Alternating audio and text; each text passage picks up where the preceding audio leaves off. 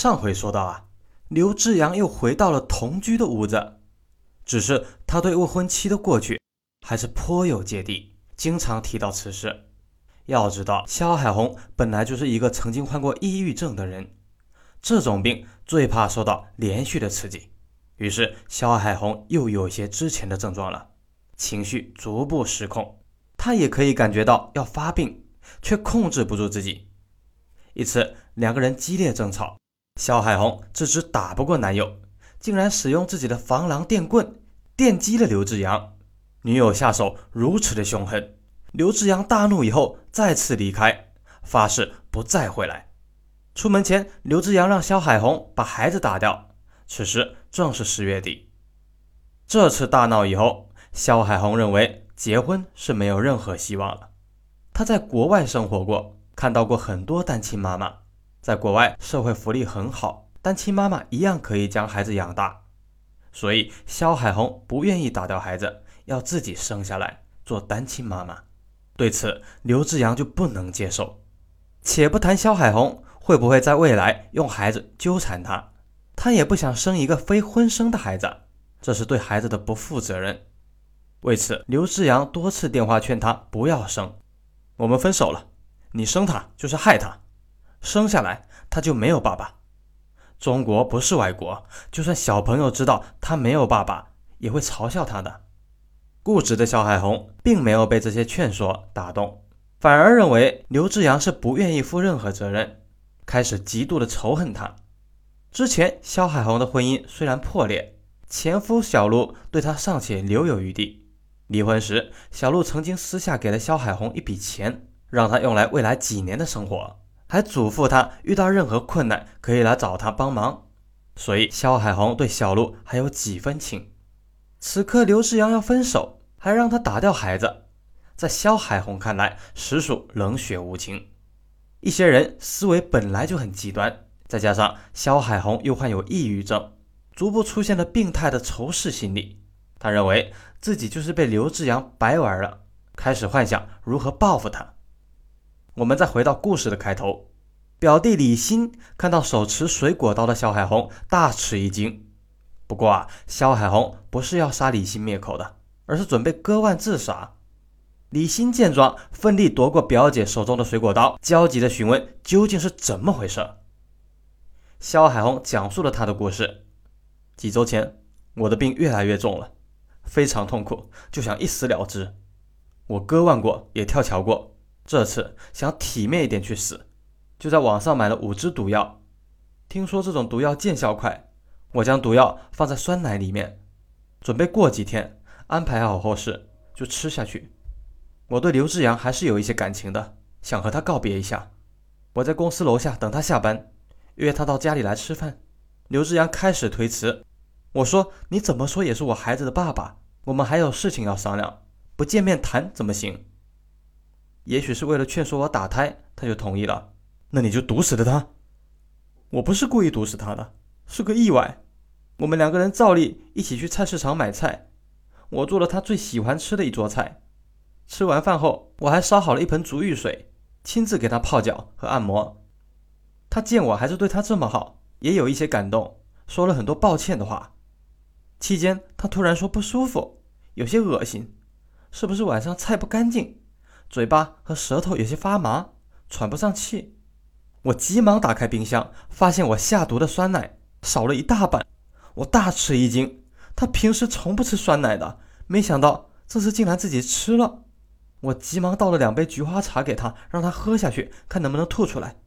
但他很快就晕了过去，浑身抽搐。我也不知道该怎么办才好，心想干脆一起死了吧。于是我拿出他喝剩下的小半瓶酸奶来，一口气喝了下去。没有多久，我也呼吸困难，晕死过去。那你，那你怎么没事呢？我第二天中午我醒来了，看来刘志阳喝下去的毒药太多了，我喝的量不够致命。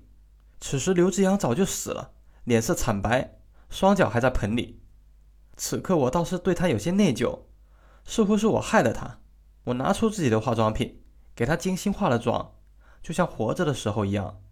随后我出门买了玫瑰花和百合盖在他身上，他就睡在沙发。后来七天。我也在沙发上陪着他。经过昨天喝的毒药，没有死，我有了强烈的求生欲望。我开始恐惧死亡，不敢再自杀了，就想干脆自首，被枪毙好了。那你说你怀孕了？我们国家法律规定，女犯人怀孕就不会判处死刑的。这个我知道，但是我一心求死，就决定将孩子打掉。他的爸爸死了，母亲要被枪毙或者坐一辈子牢，他活在世上也没人管，干脆不要生了。我先用刘志阳的手机给他的家人、同事、客户发了信息，说自己请假出去几天，争取了一些时间。随后我去妇幼医院要求流产，医院说必须带一个亲人来，不然不能给做手术。我想来想去，知道不能找你们，你们谁都不会同意我打胎。万般无奈下，我只能找了我的前夫小陆。你找小陆？你们不是都离婚一年多了吗？对呀，我也就是抱着试试看的态度，没想到他一口答应。根据约定，第二天早上八点，我们在医院门口会合。他是坐动车从老家赶过来的，在医院里，他谎称是我丈夫签的字。期间，他也没有询问我怎么回事，只是埋怨我怎么这样伤自己身子。不想要就做好避孕呢。想想我们那时候，我多小心。他陪着我一直到下午四点出院。又开车送我到出租屋门口，才坐火车回老家。我下车的时候，他嘱咐我，如果有不舒服，随时可以打电话给我，我马上从老家赶来照顾你。我手机二十四小时为你开机。我当时很感动，却不知道说什么，只能低头走了。我的家里还有一具尸体。随后几天，我写好了遗书，约你去寺庙逛了逛，最后又吃了几顿饭，享受一下人生。你还是赶快去自首吧。刘志阳失踪一周了，家里人迟早会报警，你还能瞒多久呢？总不能等警察找上门来。肖海红默默的点了点头，打了幺幺零的号码。随后，肖海红被捕。对于肖海红的这番话，警方却持怀疑态度。刘志阳死了以后，肖海红将自己的电脑卖给了收废品的人，试图毁灭从网上购买毒药的证据。同时，此事只有两个人经历过，而刘志阳已经死了，死无对证，不能排除一种可能：肖海红故意拿出酸奶引诱对方喝下，随后编造了一套说辞。退一步说，就算他说的是事实，在刘志阳中毒初期，肖海红为什么不立即报警或者打急救电话进行抢救，而是做事他毒发毙命？肖海红解释。自己也服了毒药，想要一起死，但为什么最终他却没事？即便服毒不能死，也可以跳楼或者上吊啊。不过啊，警方也承认，肖海红似乎并不是有预谋的故意杀人，没有太多的计划。肖海红是故意杀人，就很有可能会被判处死刑。显然，肖海红就不应该打掉这个孩子，而用孩子来做护身符。可他却主动打掉了这个孩子，唯一的解释是他并不在乎被枪毙。如果不是肖海红试图和男友同归于尽，就是他并没有完整的计划。最终判处肖海红死缓，并没有枪决。即便如此啊，我国法律死缓至少要坐牢差不多二十年。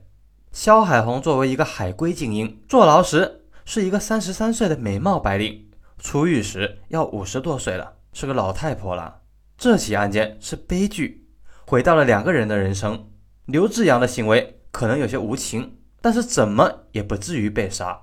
不过啊，站在女性的角度，同居以后被迫分手，本来就是极度仇恨的事情。而女人被分手还要被要求打掉孩子，通常都会对男人恨之入骨。一些人仇恨起来，什么事都能做得出来。杀人都是轻的，那么这个案件到这里也就结束了。非常感谢您的收听，持续点赞加关注，咱们下期再见。